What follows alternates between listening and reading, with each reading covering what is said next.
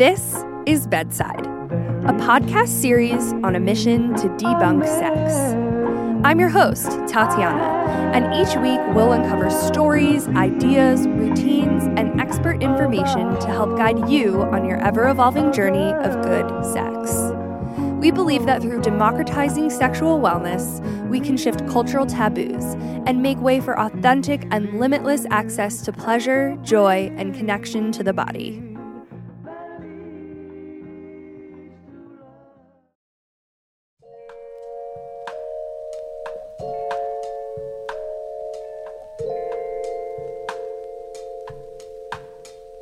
Hello, everybody, and welcome back to the Bedside Podcast. I'm so excited to share our guest this week with you guys. Can't wait to get into the episode. I hope everybody is off to a great start in the new year. It's so interesting based off of the episode I released last week about reframing intention setting versus making resolutions. I found it so interesting. I was listening to an astrology podcast that I love. Shout out to Astrology for the Week. I had podcast with Chani Nicholas, and I was totally proving myself right based off of last week's episode, because in the episode I was talking about how I was really excited for 2023, but I feel like there's no need to rush. You can really do this intention setting and goal setting on your own time, in your own way, and let it be a slow burn. And it was so crazy because I was listening to Chani's podcast this week, and it totally verified everything I had just said in an astrological sense, which I just think is so funny. I'm starting to get into a bit more of astrology and just learning more about it. So it was really wild to just listen to the astrology for this week, basically saying, hey, if things are still slow, if your January still feels really slow, that is okay. And that is actually how it is supposed to be. So it felt really great to kind of feel like I was intuiting that a bit for all of us on that same wavelength as well. So go ahead, listen to that episode, last week's episode, if you are curious to know a little bit more of my process, how I manifest, how I goal set, how I refresh and reset for the new year. There's actually a really fun worksheet attached to that episode, so you can actually download that and kind of fill it out alongside the process that I explain. But anyways, it's been a really fun week. I've kind of been simmering, and since I recorded that episode, I've actually gotten even more into my own process around this. I created, and this is not sponsored in any way, but I created a Notion board. And for those of you who don't know what Notion is, it's basically like a task manager, sort of like Asana, sort of like monday.com, if you will, but it is one of those places where it is a little bit more free form. You can kind of make your own pages and boards and organize it in a little bit more of like a systemized Pinterest way. So basically, I decided to set up a Notion board for my life. I was sharing this on my stories a bit, and I was really inspired by the episode I did with Sam Doyle about creating monthly archetypes around cycle syncing. So I've been bringing my monthly archetypes into this board and making it a part of my process. So I have just been having so much fun with this, and honestly, maybe I'll record my own episode about how I do this and how I set things up if you guys are curious. But anyways, I just wanted to fill you in that I am still fully in this process. I am like letting myself really, really take my time and not feel rushed and do this on my own timeline and in my own way. So even if you haven't gotten behind any of this, I still think it's the perfect time to go back and listen to last week's episode if you're curious to kind of get into a bit more of an intention setting, reset mindset for the year. As I've been organizing my Notion board, I actually made a really fun page, which is dedicated to different date ideas, because one of my intentions this year is to really start prioritizing all my relationships. I'm someone who can get super taken away by prioritizing work and wellness and all these other things. And I've found that historically, sometimes I just won't leave enough time for just my relationships, my social life, etc. So I made a really fun board on my Notion. It's actually date ideas, and there's basically different lists and categories for things like restaurants we want to go to, activities, fun, weekend getaway ideas.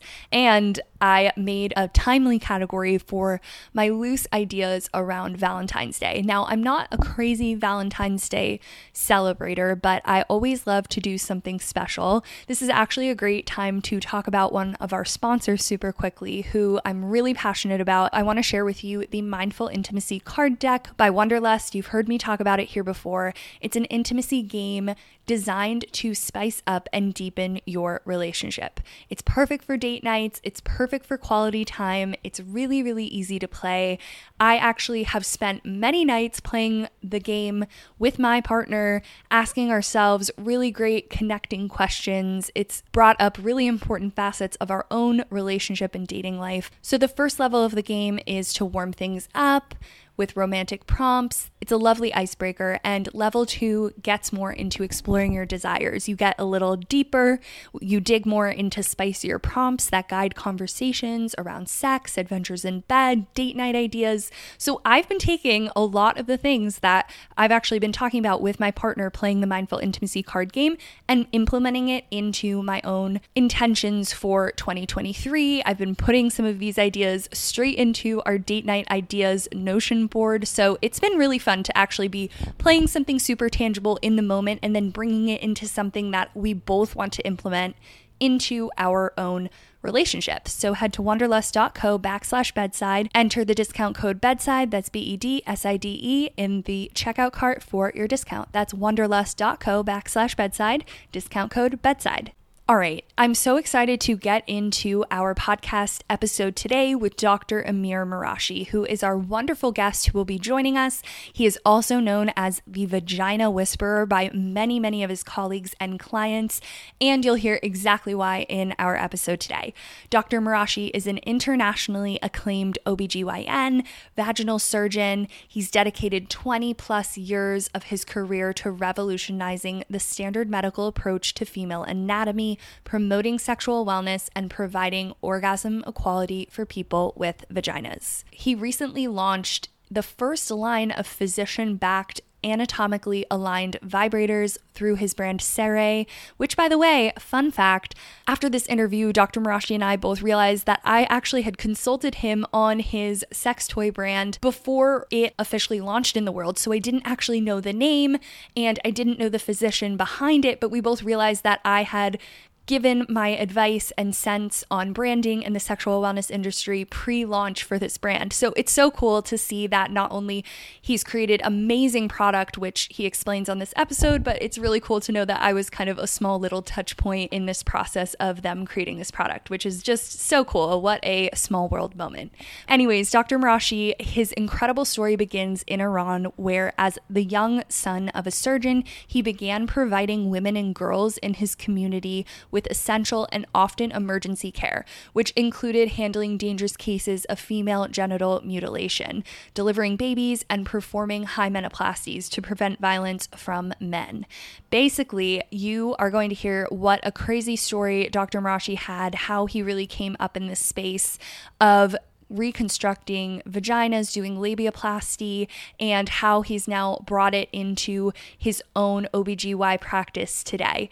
You can hear from this episode just how passionate he is about proper education around female anatomy, pleasure, and of course, changing medical industry standards, which is just so incredible.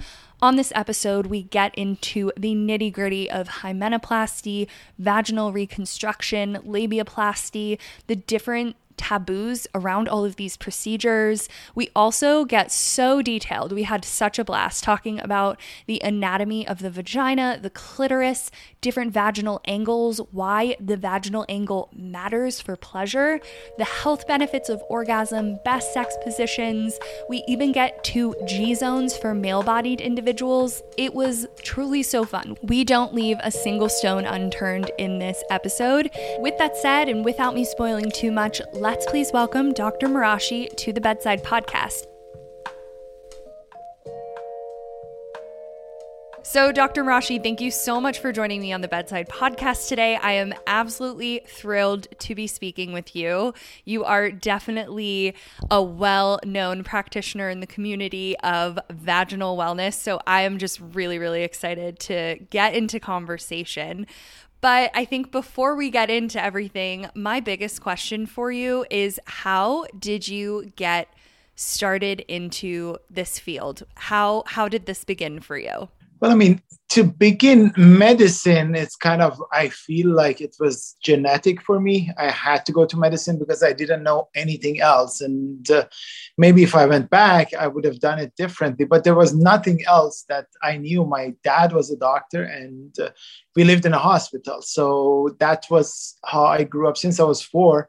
Because usually the memories go back to when you're like 4 years old. So all I remember is that we were in the hospital, and back then we were in the middle of a war. So I'm just following my father into operating room everywhere. So knew that I'm going to become a doctor, but how I became a gynecologist and then went into the field that, I am right now, kind of goes back to all the stuff that happened during medical school. So in Iran, I started doing my first contact with OBGYN was doing hymenoplasties. So I did tons of hymenoplasties because you've got to be a certified virgin. And, I've talked about it a lot. The first designer vagina fashion show that I did, in New York City, I talked about these hymenoplasties, and I got death threats from Iran, from the government, from all different people. They're like, oh, you did something that was illegal. Doesn't matter. Even after 20 years, somebody is going to find you and you are lying to men. And I'm like, listen, it's not about lying to men. In reality, is that these men go do whatever they want to do, sleep with as many women as they want. And then when they want to get married, the girl needs to be a virgin. So that's not right. And if she's not, she may get killed on the night of wedding. So my mom has a different standard than my dad has. She's not supposed to hug and like kiss people's faces when we see them, in parties. My sister can't stay out late. Thank God in America, it's not a big deal if you're a virgin or not. So that's how I got into it initially. Got to learn anatomy of vagina because, they take these patients, sometimes the mother-in-law, the day before wedding, they take her to like a reliable or like a family doctor of theirs to make sure she is really a virgin. So I kind of learned, I became a plastic surgeon with like this much tissue. So I'm like, I got better and better. And when I came here, I studied OBGYN in New York, did my residency there. I was in an area, my first office is in Brooklyn, and we had a lot of patients from Senegal, Somalia, Egypt, and all of them. I mean, Brooklyn is, I'm not sure if you've ever been or not, but it's just... Yes, I used to live in Brooklyn. Perfect. So you know what a mix it is. You have all different, they would look at me and they think I'm Brazilian. They couldn't tell where you're from because they're all different kind of people there. And I had all these people from Africa and with female genital mutilation. They had their clitoris cut when they were a kid. And so I started trying to help them, regain their function. Went to a couple of doctors who do this and know more of it in Europe, talked to some doctors who've dealt with it before. It started to, because it's something that doesn't exist out there and people don't talk about it. So I started to do more and more of that. And I'm so thankful to those patients because they are the ones that opened my eyes, to the entire anatomy in that area that's not even taught in, residency. Nobody knows. Clitoris is like completely censored from everywhere, the real anatomy. But so that's how it started. And then, of course, the anatomy, you start getting patients, in the middle of the night, somebody called me, oh, we were at in the Hamptons, and my girlfriend was on jet ski. She flew off the jet ski, came down with her vagina on top of the, handlebars. And she has this huge hematoma. And this guy's a doctor. She has this huge hematoma size of a grapefruit. And we took her to Lenox Hill. They're doing like CT scan. They're like, we're not going to even touch this. And I'm like, well, they probably saw they don't need to touch it. So waiting another next day, they call me. They're like, well, listen, this is really bad. Can we bring her to you? So they brought her to me. And she is, she's a dancer. She didn't want any incision outside. So when you know the anatomy well, and I focused. My whole life, my whole surgeries became just doing surgeries around the vagina, and doing endometriosis cases. These were the only two things I was doing. I gave up delivering babies almost 7 years ago because I wanted to focus on one thing. If you want to do 10 different things, you cannot be successful in it. But so I started doing that. So they called. I'm like, well, let me see. I examined her.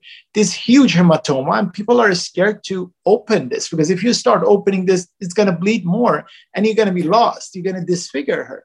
I'm like, listen, I've never dealt with something like this with the way that I want to deal with it, but you are telling me you're a dancer, you want the outside to look nice. I have a lot of porn stars. They're like, I know that you're making money from this, or at least you may want to show it off. So I'm going to do an approach. I'm going to do it from inside the vagina. And nobody has ever done it. It's never been reported. We're taking a leap of faith. And I'm like, just understand that there are risks with it. And she's like, no, I completely understand. I trust you. Everybody said you're good. We did it.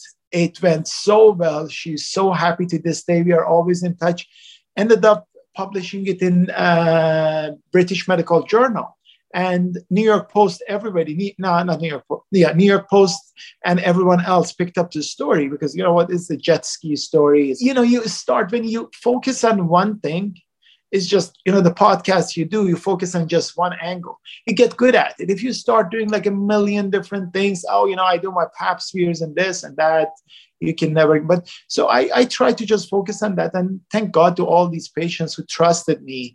It just increased my experience because it's like art. It's like painting. The more of it you do, the better you get. And of course, unfortunately or fortunately, you get more complicated cases because patients come to you who everybody else told them, no, we cannot touch this. We are not going to do that. So that's a good thing. So when I get like an easy patient, I'm happy. I'm like, wow, this is going to be an easy labiaplasty. Yes, absolutely. And I mean, there's a reason why you've been coined as the vagina whisperer, which I'm so eager to hear that story. But I think before we go into that, I want to touch a bit on kind of this idea of getting hymenoplasty. Tell me a little bit more about like what that was like, because was that your first experience kind of working in the surgical and medical field around vaginas? Was that the like introduction for you? So before that, I was in surgical field. I mean, I was stitching all my dad's patients. I was triaging between like dead and alive patients who were coming from the war, I was like 5, 6 years old. They would come, a dump truck would come right after every mission they had. And back then people were not that advanced. So this dump truck would have like 40, 50 corpses on the back. Some were alive, some were not. But apparently if they left these soldiers back there, the enemy would come and they would just shoot them in the head or they would take them hostage. So they would just dump everybody in the truck. They would bring them and they would dump them outside the hospital. So I had to go through them. My dad taught me, how to check the pulse. So it was him, a couple of nurses, everybody's running around. Initially, my responsibility was that take a white sheet. I would carry the white sheets with myself. So people that they would declare they are dead, I would just put the white sheet on their faces. So doctors and nurses don't get distracted to go like, but that was the first with surgery. So I was never scared of blood. When you see those, I feel like if that happens to any kid here, they would be, in therapy for PTSD for the rest of their lives. But yes. I think it was normal back then. My dad is like, yeah, it's fine. Let him do it. It's, he loves it. But with the vagina, it's back in my days when I went to med school, it was very difficult to get laid or have sex. Basically. And even the girls, when they would have sex with you, if it was somebody who was like somebody's girlfriend for many years, they would call it, a lot of them wanted to save their virginity. So either they would have like anal sex, or most of them, they would have this thing, you would basically put it in between their legs. And they would call it this. This is so funny and so backward. They called it la paille, means in between the legs. So that was what people do. So honestly, the first time I actually saw a vagina in person was the first time I was doing a hymenoplasty. You know, so it wasn't on my girlfriend. It wasn't on anybody else. It was the first time I was doing the hymenoplasty. And the first 10, 15 times, it wasn't me on my own, because of course I didn't know the anatomy that well. My father introduced me to a good friend of his, God bless his soul. The guy passed away. He's a very good gynecologist. And I'm like, listen, my friends are asking me about this hymenoplasty. Would you do it? He's like, yes. And he wanted to be nice to me. He knew that I'm going to operate him. He's like, why don't you come help me? And I give you, you know, the assistant fee, because he was charging them, of course. I'm like, oh, sure. You know, you're in medical school. I'm like, and after like 5, 10 of them, I'm like, well, I could do this. So the girls would ask me, oh, I'm like, listen, this doctor, he's amazing. And he's charging this much, let's say, whatever, $50. They're like, well, I can't afford it. We are a student, this, that. Well, listen, if you want, I would do it for free for you. So I think I did at least like 30, 40 for free. And then I started charging like a little bit, or if I didn't charge them, they usually got me gifts. A lot of friends that I have is still on Facebook or message me after like 25 years. They are like, oh my God, you saved my marriage. If my husband only knew that you made me certified virgin. And I'm still friends with a lot of them and their husbands and their family. And they went, you know, I had to have a very beautiful family. So what a story. I'm curious to know, since you came from a culture that like really didn't talk or condone sex before marriage, did you have any sort of dialogue around sex or sexuality growing up? Like, did your parents talk about it?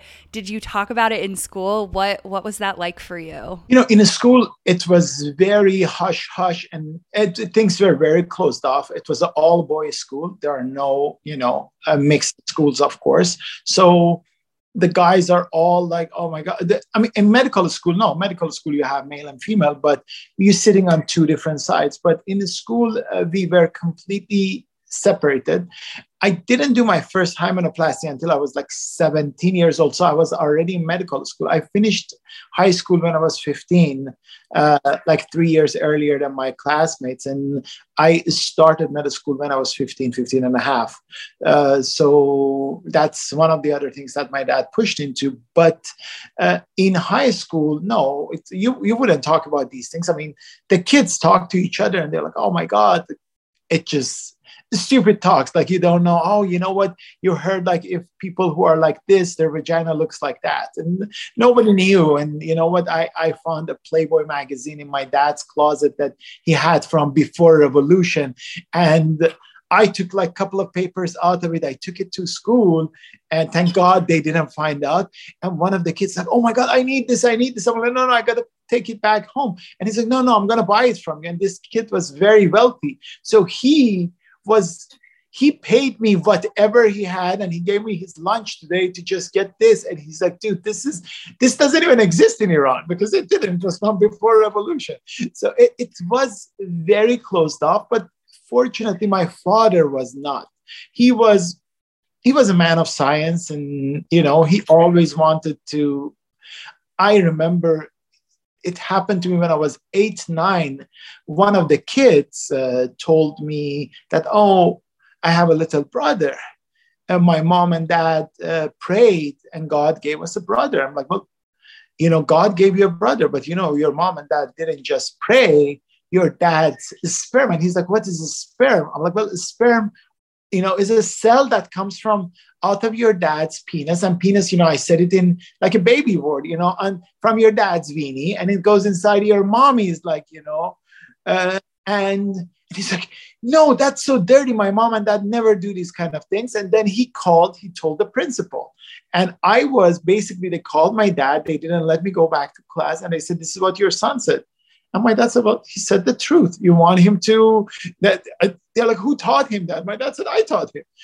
So that is a hysterical story. That is so. And that is okay. You know, today, if that happens in a school here, I mean, it's still, you know, they may call the parents, but imagine we are talking about 35 years ago in Iran.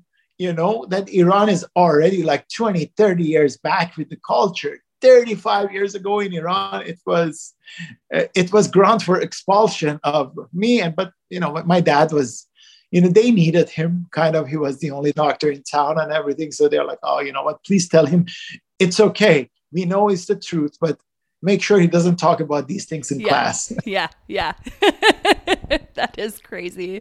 What a wild story. Okay, so now kind of transcending from your childhood a bit, you know, I've heard you talk how it was it your nurses or your residents who coined you as the vagina whisperer? It's from the nurses, the operating room nurses. It started in Haiti. You know, I've done a lot of surgeries internationally. I mean, the nonprofit work that I do and everything. So we had this patient who basically everybody has told her they can't do anything for her. And she was outcast from society. Actually, her family, husband and kids left her too. And she was kind of this homeless lady in Haiti who's walking around. But she heard that a doctor from America is here. So she came there and they told me, you don't want to see her. I'm like, why? Let's see if she has a problem. They're like, nobody wants to see her. I'm like, why? And they said in French, they're like, she smells like shit. They go, why? They're like, she smells like shit. They said that, you know, if she takes off her pants, that smells like shit too. So I'm like, let's see her. And we didn't, of course, have imaging studies or anything. I examined her, and of course, it's just there's so much discharge and everything, and you can't really examine. There's no good light. We are in the middle of like a makeshift hospital after earthquake. But I look, I'm like, you know what? I bet you she has a fistula between her rectum and her vagina. Is that like an opening? Like an opening, like a hole that's open. And usually it happens, you know, if they don't repair you really well after vaginal delivery or like a long, you know, last stage of vaginal delivery, that the vagina expands so much that you basically have that opening there. But usually doctors see it and the patient gets a treatment. But this is back in Haiti. She never got treated. So I'm like, let's admit her.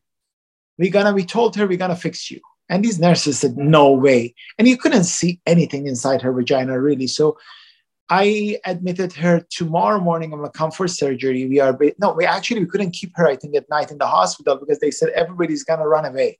She needs to come tomorrow morning. So she came in the morning. We cleaned the vagina, the inside of the vagina really well. And after I did like all the cleaning with betadine under anesthesia, because there's so much stool even sitting in the vagina and the discharge because the stool is coming there. And it was a mess. I'm like, just let's put her on antibiotics and all those. And I like literally found the fistula. We had to open up the back wall of the vagina, posterior wall completely. We had to repair the rectum and the fistula. And listen, there was no smell after that. And she is so happy to this day. I know a couple of midwives that are working in Haiti. They're like, you know, whenever she sees us, she's like, you know, this guy, Dr. Marashi, saved my life. So that's when the nurses immediately told me, you know what, you are kind of a vagina whisperer. And one of those nurses actually worked after that in the US with me. So they started saying it in the OR and everybody said it. So then it just stuck with me. So transformational. And I'm sure too, because it's interesting, because I think when people hear like vaginoplasty or like hymenoplasty and all of these things, it's very taboo. It's funny because I think like even the way I think of it, and I feel like we should debunk this right now, it's like people think of it as like this cosmetic vanity thing. And even if it is, right? Because people get nose jobs, people get boob jobs, and we don't question it. You know, it's really interesting that I think that there's this taboo around it specifically. Whereas like you're helping so many people who have real problems, but then there's also people who just want some like vanity, you know, changes. Listen, you know, I tell people if somebody comes and asks me, oh, do I need a labioplasty? My answer, the first thing is that, listen, you don't need anything. It's what you want. Now, most of the patients I do, they actually have a problem because usually the complicated cases end up coming to me. My labioplasties, 50% of them are actually repairing a botched labioplasty, that they already got one and I basically I fix it.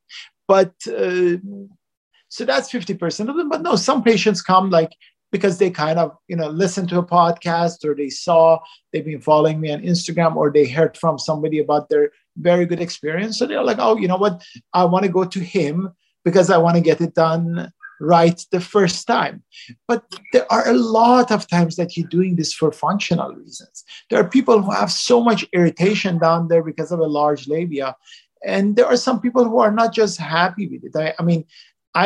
I'm trying to break the taboo as well. I had patients who, because look, in women, orgasm, a lot of it happens in the brain. So you have to really be mentally prepared and all those. I have a lot of patients who tell me, you know what, I cannot have the lights on because I just feel ashamed of the way that area looks. I'm like, well, listen, there's no problem with it. But she's like, listen, I don't want it to look like that. I want the labias to be smaller, more tucked in. And after you do the procedure, she's like, look, I want the lights to be on. I want him to go down on me all the time. I didn't want that before. And I feel I'm getting so much better orgasm. So it's basically to them, look, I'm coming from a country that if you were gay, they would throw you down a building because they don't, or if you dyed your hair pink, it was like, oh, what are you? You're a punk or something. They would basically put you in prison or do bad things to you. So it's none of my business. I may have my own ideology about, oh, your sexuality or the color of your hair or what kind of makeup you use, but that's for me. I can choose not to put makeup on. That is the beauty of, you deciding about your own body. And it's so sad. People fight with me all the time. The same people who say, oh, you know what, your autonomy, your body, you know what, abortion is legal, which is, your own choice. They come and they're like, oh, why are you cutting people's labias? Why? I'm like, listen, I'm not cutting it. If they want to do it, if they are coming to me and they want to do it, I prefer to do it the right way rather than them getting botched. And I never go like, oh, advertise, be like, oh, please come to your labiaplasties with me. As a matter of fact, I'm more expensive than most people. So if you come to me, and a lot of times people say, oh, you know what? I heard somebody else does this for like $3,000, $4,000. I talked to them, oh, please go to them. People need to do it the right way. And the problem with cosmetic gynecology is that it grew up too fast. So there isn't any training on it. That is the biggest part. We don't have any training in residency, neither for plastic surgeons or OBGYNs. That is a really big issue. So people start, trying to do it because imagine you have a doctor who delivered your baby or delivered your mother, and you're like, oh, mom, I want a labiaplasty. And so, oh, let me take you to Dr. whatever, Leslie. She's my gynecologist for many years. And Dr. Leslie there, she's seeing insurance patients. She's doing like pap smears.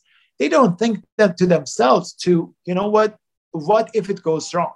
And that is the biggest problem. Fortunately, people are getting more and more trained. I get a lot of doctors right now coming to my courses. Yeah, I was going to say, didn't you do a residency program, or you do a lot of training around this?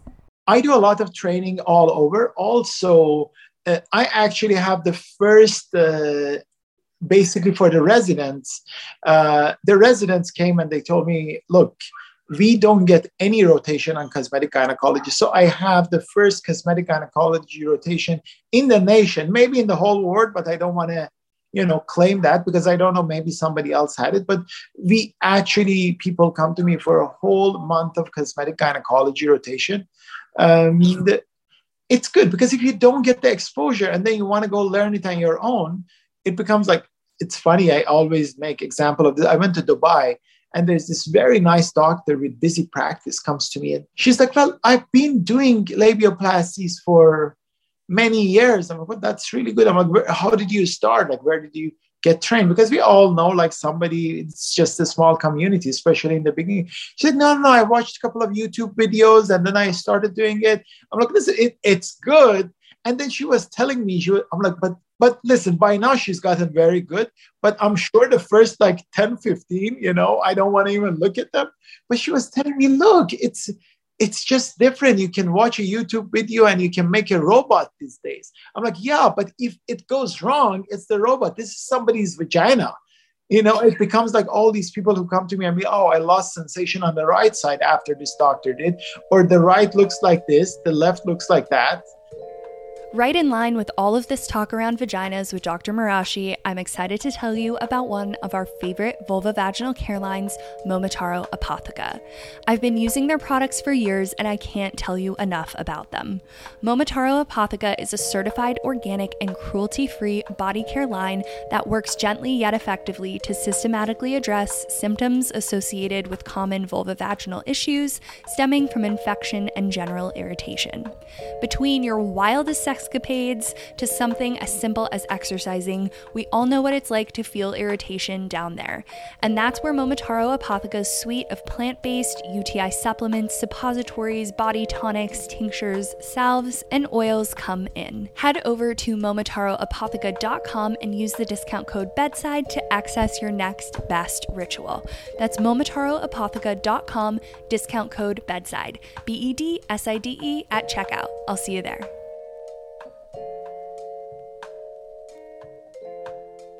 It's so funny because, like, I remember even my mom telling me when she gave birth, it was either to me or my brother, and she was like, oh my God, like I think she had some sort of vaginal tear. And one of her biggest complaints to this day was the fact that whoever sutured her up didn't know what they were doing. You know, and she was like, I just wish so badly, I remember her telling me this, like, I wish that there was someone who was properly educated and suited to be able to, like, you know, really get me back to where I once was. So do you do a lot of people who have, like, had birth? Do they ever, is that kind of like a large amount of your clientele who come back? Yes. So a lot of people, because you know what, and it's not the doctor's fault who is delivering the baby. When you are delivering the baby, there's so much bleeding. And everything is, like, so expanded there. And there's so much joy about that newborn.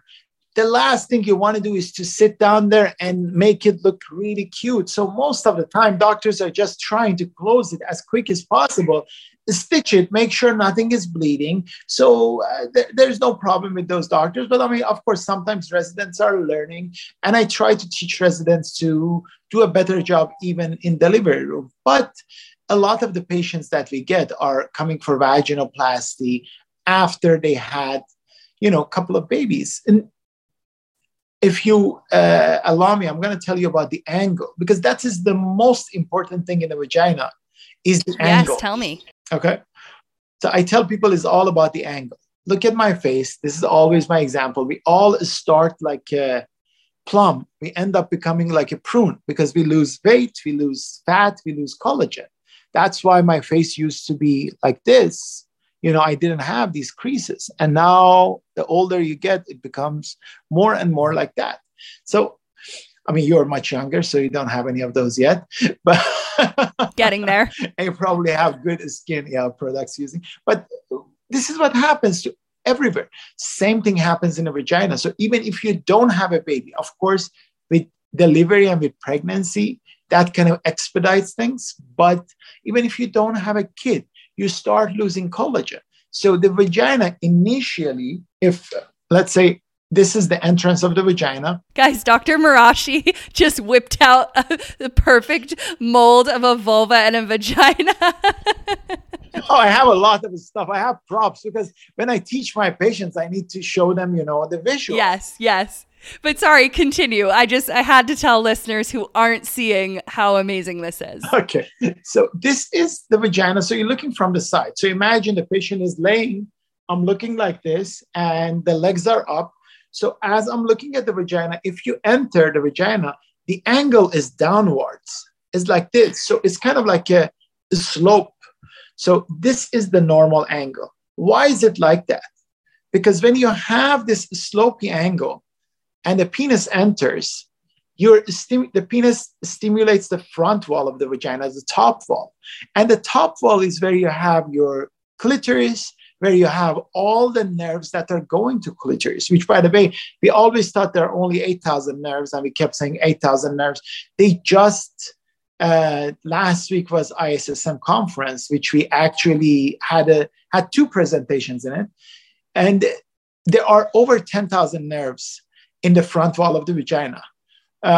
Because the study was done in cows and sheep before.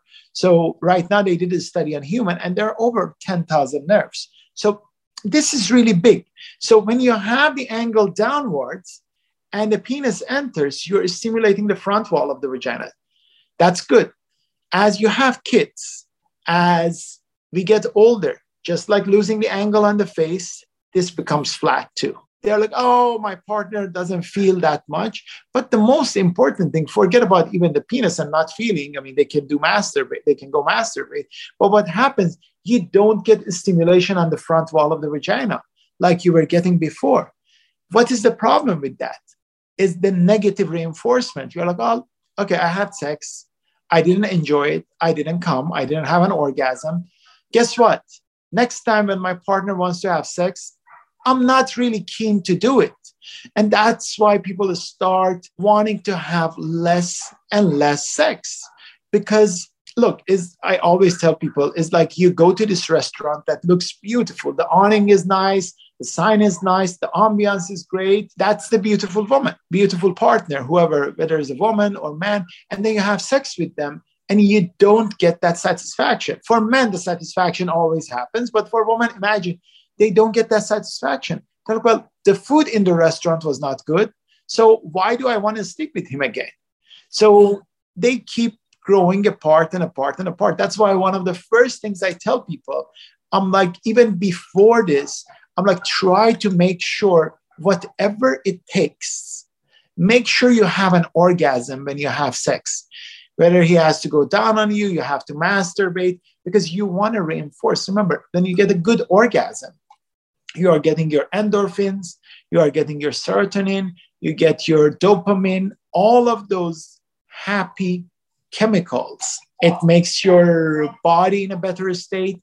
It actually increases fertility. It makes sleep better.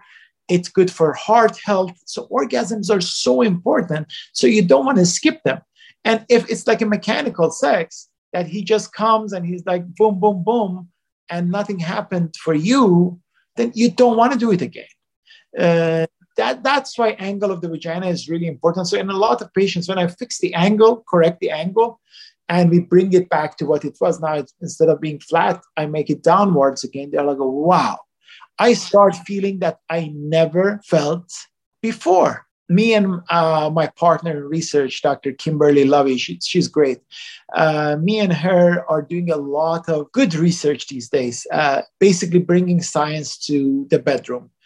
They say like Masters and Johnsons, what they couldn't finish, we are trying to finish. Which, by the way, is so incredible because there's such limited research. And it's just, I love to hear that you're doing it because there's hardly anything out there. No, there isn't any research. There isn't any. So for the first time, we actually came up. And look, you have to see, just like the penis getting engorged, you see when the clitoris gets engorged, you know it's really things are working. So what we did, we started this ultrasound protocol, sonogram protocol, which we call it clitogram. So we look at clitoris and we see different things, how they stimulate it, different positions in sex. So we had two volunteers, very nice people, and they are in medical work. So they're like, oh, we want to volunteer to see. And we like literally different days, we did the clitogram in different positions. And we found out, and we actually published this recently, we found out which position is the most rewarding for women. And that was... Which is what? Well, so missionary with a pillow underneath buttocks. Because look, you put the pillow, even your angle is not good, you bring it up, you're fixing your angle. So that's what the pillow does. So listen, now that you know the anatomy and you know the vagina is like downwards, it's basically whatever you want to do to make that slope more steep. So you know what I do vaginoplasties. I bring this part higher, I tighten it at the bottom part so the angle becomes better. Or I have this procedure that I actually created myself for years. I worked on it. That's another title my anesthesiologist gave me. He called me Vagilangelo. So like the Michelangelo for the vagina. So for that procedure, You know, it's much easier than a vaginoplasty. It's like, I call it like in-office, minimally invasive vaginoplasty. We put a couple of stitches, we do some injections, but we basically correct the angle of the vagina. And I tell people, if you can't afford any of those, you know what else you can do to correct the angle? I mean, you listened to my podcast before, so I'm not giving anything away, but you can use different sizes of butt plugs are out there, but like an angle rectifier. So this is actually from my own brand that we made, because we wanted again, with ultrasound, we made sure the space, the distance between here and here is exactly going underneath your perineal body. So there are a lot of butt plugs.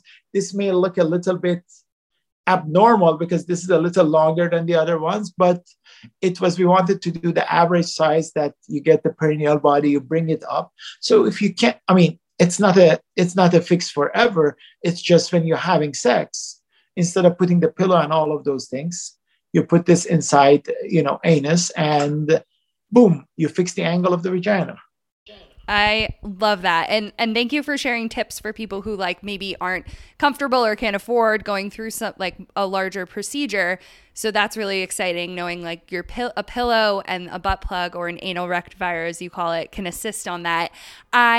So I'm curious to know, okay, so we're talking about the angle, and you're saying it's beneficial because then if a penis or whatever is inserted, then it's hitting that front wall. What is so special about that front wall of your vagina? Because I feel like a lot of people are always talking about, and I know you know this, like most vulva owners get orgasms because of like an external clitoral stimulation. So what's happening internally? So this is really important. That's, you know what, because we don't know the clitoris as much as, or, you know, this happened around 1900.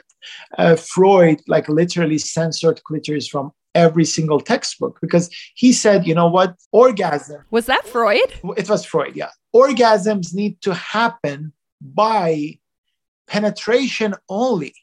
And any orgasm that happens by stimulation of the clitoris, and he called the clitoris the part that's outside only, which we're going to say why that's wrong. He said all the orgasms that happen from outside, touching yourself and everything, they are immature orgasms. That's exactly what Freud said.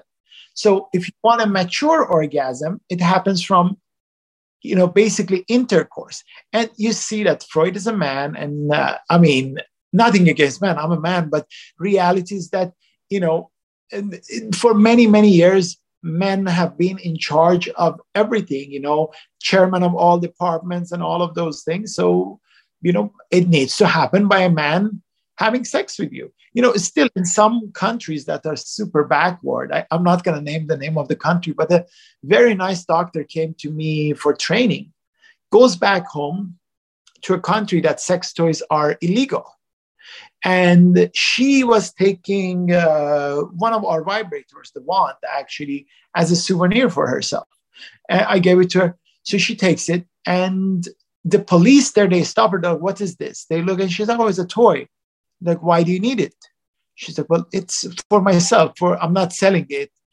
They're like, well, you know, it's illegal here. But because they knew her, she's a doctor, they wanted to be nice to her. She said, well, I know, but I just brought it for personal use. Listen what they told her. They told her, well, if you need help in that department, doctor, you just tell me.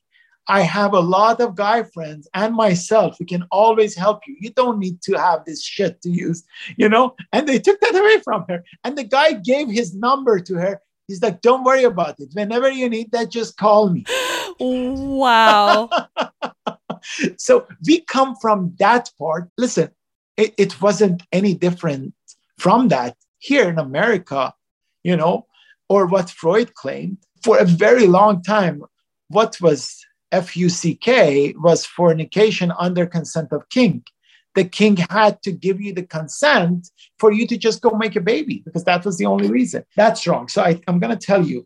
So clitoris, what we see, and we're talking about external stimulation. You're only talking about the top part here, which is the clitoral, basically, glands. Clitoris is a much larger organ that you're packing it underneath. And unfortunately, it wasn't in medical books. And that's the reason I made this toy I made it. It's called Lalaleena. Lalaleena, it's exactly like anatomy of clitoris. We made Lalaleena because, first of all, I wanted to give a lot of credit to clitoris. I wanted every man and woman to be able to see this and hold it in their hand. And I bet you show this to 90% of people out there. I don't say men or women, people. And I'm showing it to them. What is this? Even the person who was helping me after we designed it, me and Dr. Kim designed it, and we sent it to that factory. To this day, you know what they call this, and we don't want them to know what the actual name is, because I'm like, oh, we have it on the website and all those things. To this day, some people in that factory still call it the bird toy because they think this looks like a bird. What I realized, especially, you know, patients, the victims of FGM, female genital mutilation, they have, most of the time, this is the only part that's cut in them. So when you start dissecting and you go in, you can expose some other parts. And this whole clitoris, just like a penis, it gets engorged. When you look with ultrasound, you do a clitogram, it becomes big, it gets filled with blood. So the internal part of clitoris is just as important. The only thing is that for all those women, vulva owners, you know what, you got to find the right position and the right place and even the right partner to stimulate it, you know, and maybe start by stimulating it yourself. You know, a lot of toys that to me, best toys, and this is not something that I only made, this is the best toy I feel. This is our Spellbound. The reason it's important and it's good is that you're getting double stimulation. So you have this part of it that works like an air pulse. So you put this on the external part of the clitoris. Basically, you're putting it on the glands. And then you change the angle because everybody's angle is different. And you put this part inside and this vibrates. So this goes on your G zone, not G spot.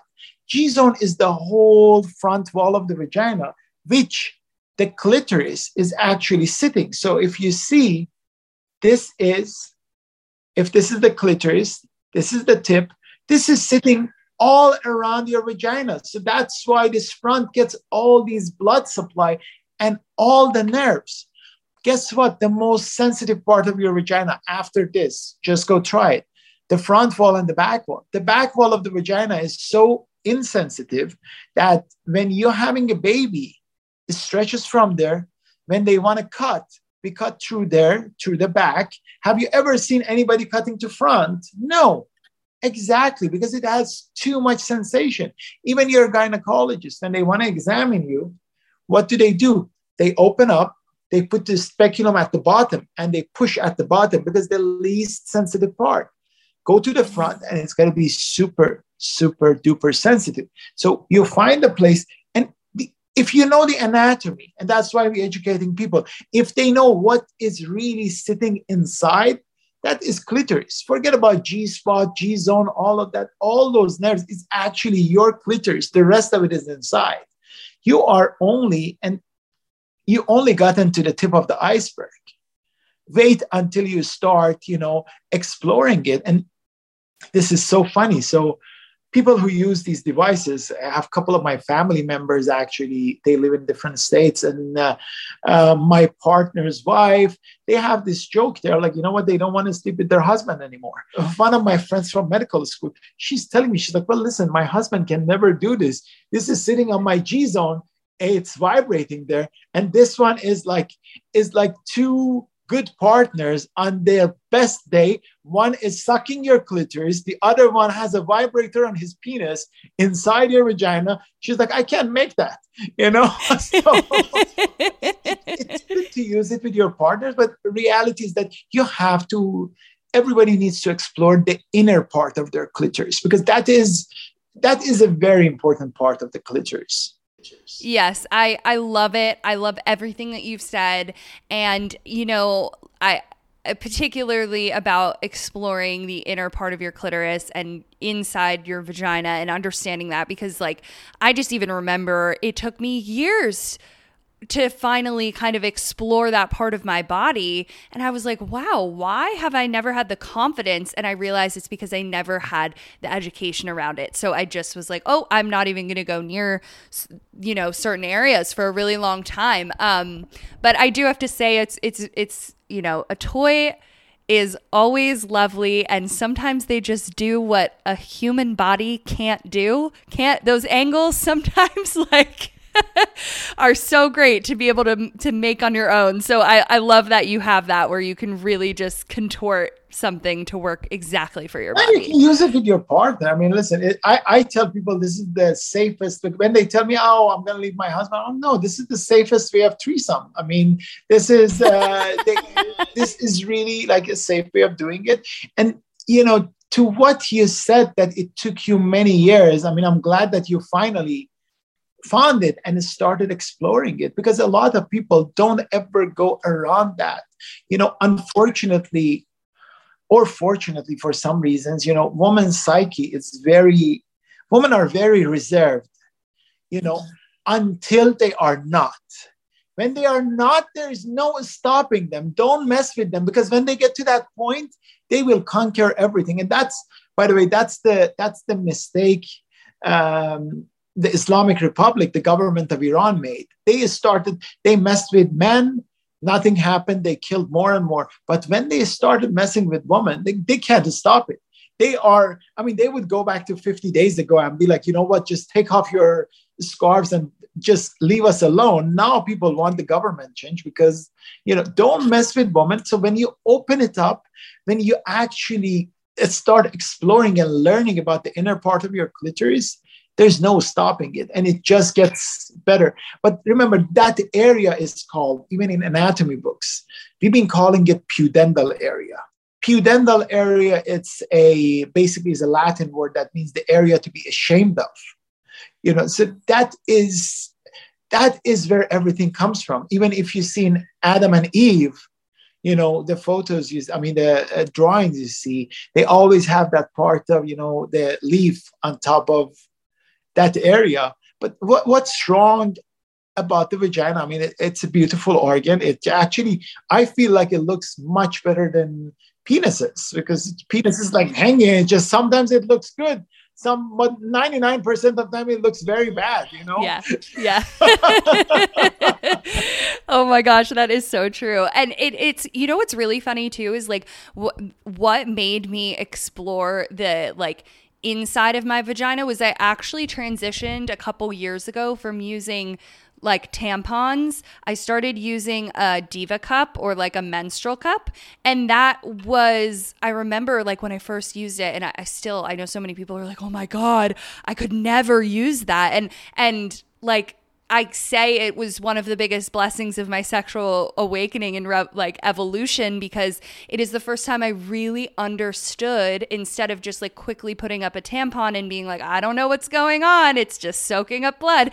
Like I really now like I'm like, okay, I know the angle of my vagina. I know, you know, my hands go up there. I know what my vaginal walls feel like. I know like how to get something to sit up there properly. And it was like the best education. So touching yourself, feeling inside there, of course, wash your hands always. That's, I tell people, because wash your hand, wash your toys, make sure your partner washes themselves.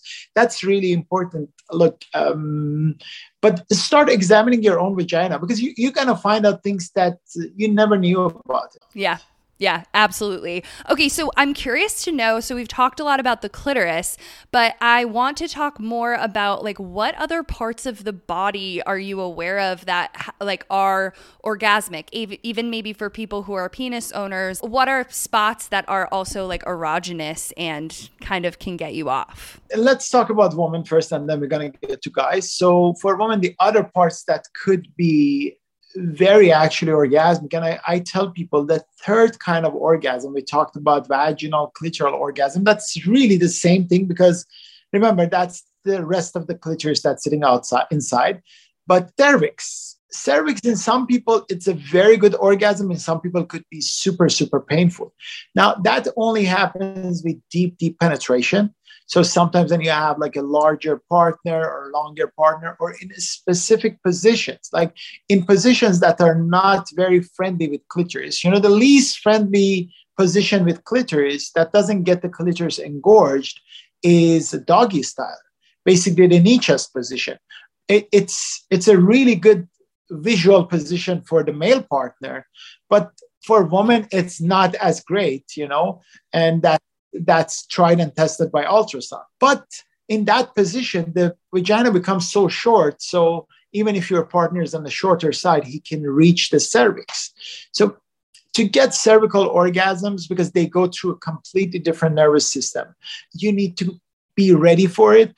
And sometimes, you know, you touch somebody's cervix, they just jump up, they don't like it. Right. Like, especially if you're not, there's not enough foreplay or you're not warmed up enough, right? You have to have a lot of foreplay. You know, it is the feeling you get because it goes through the vagus nerve and it's parasympathetic. So the feeling you get is exactly like the feeling that if you had a deep throat. And people say, oh, I get orgasms when I like deep throat. It's not that, you know, some people say, oh my God, I want to puke if something goes like that deep. But in some people, you get that vagus nerve and you kind of feel like that relaxation and everything. You feel like something is happening inside your body, or you're like dying in a second and then you're not dying. So I heard that from a lot of patients who tell me. So that is the deep cervical orgasm is very similar to, you know, a deep throat orgasm. Other than that, nipple is very sensitive in, you know, I don't have any percentage on it. We are actually trying to figure out, but trying to do like a questionnaire, like 100 patients see. But a lot of people have sensitive nipples. And that's something that you either have it or you don't have it. And sometimes after you have like a baby, you don't have that sensitivity. Sometimes it gets actually more sensitive. But remember, nipple is an erectile tissue, just like clitoris too. So nipple gets bigger. So some people are sensitive in their nipple. So that's a part that you really want to work on. And of course, for women, I feel like there could be a lot of areas that are sensitive if they have the connection with the partner.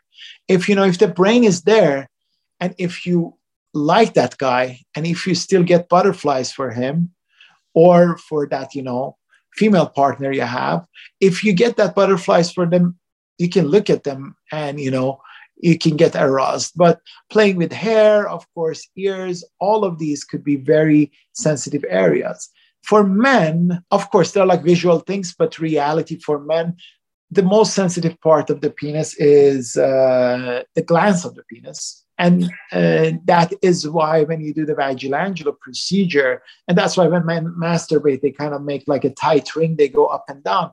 So when you do vagilangular procedure, not only we tighten the vagina and we fix the angle, if you have sex with a male partner, as he's going through this like tighter ring that you have there, they're like, the partner is like, wow, it took him like 2 minutes. He needs to get used to this because this is like too good for him. So that is the tip of the penis is, of course, very sensitive. And we can make all of them more sensitive by injecting PRP. I do a lot of PRP injection, stem cell injections, which sometimes you can actually have regrow of the nerves too when you do those kind of injections. Are those injections for someone who like might come in and struggle with orgasming? Like, is that usually a protocol? Listen, yes. I mean, those patients, I do it for FGM patients. I also do it for people who just want to have better orgasms. This is the story you probably heard a million times if you listen to any of the podcasts. I have somebody who, I usually say do it every 3 to 6 months, but I have someone who comes to me every single month. Like, she finds me and she flies to me every month. I'm like, listen, you don't need to spend so much money. Don't come like every month. You don't need it. So her answer to me always is this. She's like, Dr. Marashi, can you ever have enough money? I'm like, what do you mean? I don't even charge you sometimes. You come so much. She's like, no, it's not about that. She's like, orgasm is like money. I feel like I can't ever have good enough orgasms. You do it and it feels so good. And then next time I start exploring different things and it gets even better, because it's your own, basically it's your own growth factors that you're using. It's from your own blood and you're injecting. And of course you start making everything more sensitive. So she claims, I don't know, of course, this is not something I can test and haven't tested, but she claims that sometimes as she's having like intercourse for like 10, 15 minutes, she literally gets an orgasm every minute of it. And she doesn't want to stop. So wow. She's like your most loyal customer. That is. Oh, she's the, I mean, I know that every month she would come to me. And sometimes if she's like, oh, if you have any classes and you're teaching, if you need a model, I'm going to be there. I love that so much. I haven't heard that in so that was new to me. That is amazing. Okay, but really quickly, because I don't want to ignore our like penis population over here. So you said the most sensitive part is like the glands. Where else? Because like I know, like tell me about the balls. Tell me about the gooch. Tell me about the prostate. I'm gonna tell you that really. I mean, the glands is the most sensitive, most accessible part. But really, if you want to really go for basically the bull's eye and get the G spot or G zone for men, where all the nerves are basically crossing each other, you got to go for the prostate. And a lot of men are closed off to that. If they are closed off to that, you can start by doing this. So imagine this was a penis. Let's say this is the penis, so you kind of know. So, and this is a man. So the prostate is sitting. If you want to really massage it, you're going to enter the anus and you kind of massage, on the prostate, right? So wait, is it toward their balls? It's towards their penis. Yes, it's towards the balls. So if they are, let's say they are in knee chest position, like in a doggy style, you have the man down there, this is his penis is hanging there, right? And their balls are here. So you want to, and by the way, you're recording this. I think you should make a couple of clips out of this too. I know we're going to have to share some videos. Share some videos for me. So this is the penis you have here. And this is the anus. So if you're entering from the anus, you are basically massaging toward the penis and you're massaging down. It kind of like you can go side to side and you can find exactly where is the most sensitive part of it. Now, if they are too closed off to it, some people don't want finger. Start from massaging just around here on the perineum. And what you can do, you can get like a mini wand or like a massager or something. And as you are, giving them a blowjob or something, this is the best test. You put one of these right here between anus and the balls and give them a blowjob and they are going to be like, wow, this is going crazy. And then slowly you can start lubing up their butt and put one finger, start massaging. When they get better with that, you can use either a butt plug or you can, at the same time, you can put one side of this. I love this toy because it's kind of universal for men and women. A lot of men use this for, basically as the prostate massager. And this side of it is really good as a nipple stimulator. And do not underestimate the nipple in men. That is a very important area. For some men is not, because they haven't explored it. Once they start exploring it, they are going to go crazy with it. And this is, I tell my patients to start exploring and then, oh no, my husband says he doesn't like it. And then I'm like, well, you know what? Tell him even if he doesn't like it, they start getting used to that. And this is very funny, depending on how artistic you are for men, whether you use the right side of your brain more or the left side, one of the nipples is more sensitive. So as all my, male friends, people who their wives started trying this on them, they're like, oh, you know what? His left nipple does not feel anything. His right nipple is amazing. I tell you, if you want to do based on a lay survey that I'm just asking people, for men, if you want to try it, go for their right nipple. 7 out of 10, based on what I know, and I ask people, their right nipple is way more sensitive. And start tickling it and all those, they're gonna love it. Wow. Oh my gosh. So informative. I love this. And too, I also feel like it's unfortunate that men haven't, or like those who have penises haven't had as much freedom to explore their sexuality, or not even sexuality. I don't even want to say it like that. Like, just explore what their sexual expression is and like their, what gets them off. And I think so many people, like I get written in all the time on the podcast, especially for like guys who are like, how do I tell my girlfriend or my wife that I'm into like butt play? And they're always asking for tips and advice around it because they don't know how to introduce it. But I love what you're sharing. And I also love this product line of yours. So can you tell me a little bit about what the inspiration was to create your own line of sexual wellness products? Also, caveat, I'm not sure, but like, is this new, like as of this year? It is new. We actually came out with it less than 2 months ago. We just launched it. Okay. But I've been working on it for almost 5 years on the gel. I've been giving it to my patients. We've been testing it, on many people, and it works really well. So the gel, I've been working on it for the past 5 years, and we finally perfected it. But I'm going to tell you about the rest of them. But to the guys, because this is the question you probably get a lot more than me, to the guys who are asking about how do they get their wife or their woman into butt play, don't necessarily get them to butt play first. Just tell them about the angle. They got to start, and they got to use like a start from a small angle rectifier, get the smallest one, lube it up, and use it, and show them how much better the angle of the vagina is going to be, because they are going to enjoy sex so much better. That's how they can get them to do some butt play, because, anus is a very, very important part. You got to be gentle with it because, of course, you don't want to tear it. So you need to slowly tease it and play with it. But once you get into it, you're going to love it so much that... Yeah, that everybody's going to want to be in no matter what. They'll be like, oh, exactly. Okay, now it's but let turn. Me tell you, you said how they started. We always wanted to do something that's very anatomically correct. So I always thought, what if we do, a toy that can, because this exists out there, but I wanted it to be more plastic and more like, meaning that it stays in the position, different positions that we want to have. So that's how this is started.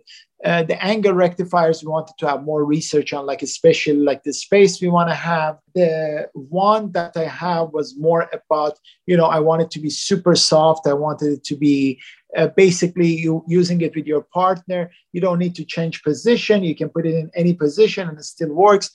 And then the other thing is, one part of it was education and trying to do things that actually work anatomically, physiologically, and biomechanically, because I have my background is biomechanics, how in different positions things change and all of those. So that was one reason. But the second thing is that I wanted to take the nastiness and basically dirty out of the sex toy, because I don't call them toys. I call them sexual devices, because it really helps relationships. It's very good for anybody, to try them, and getting good orgasms make you into a happier person. Okay, last question for you. We ask everybody this. What is currently, and you can decide whether you want this to be your bedside table in your office or the one at home, but what is currently hanging out on your bedside table?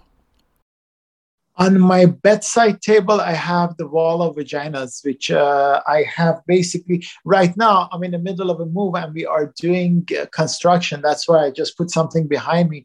But I have a wall with 20 of these that are lined up. So there are different plasters that you have from vulvas, and every one is different than the other one. So because there are different people's vulvas, so not to look the same. Wow.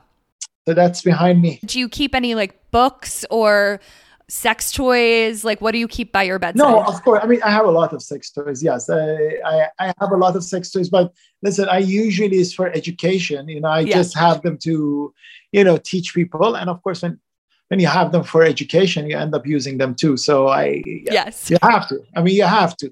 But it's good. You know, you got to practice what you preach. I love it so much.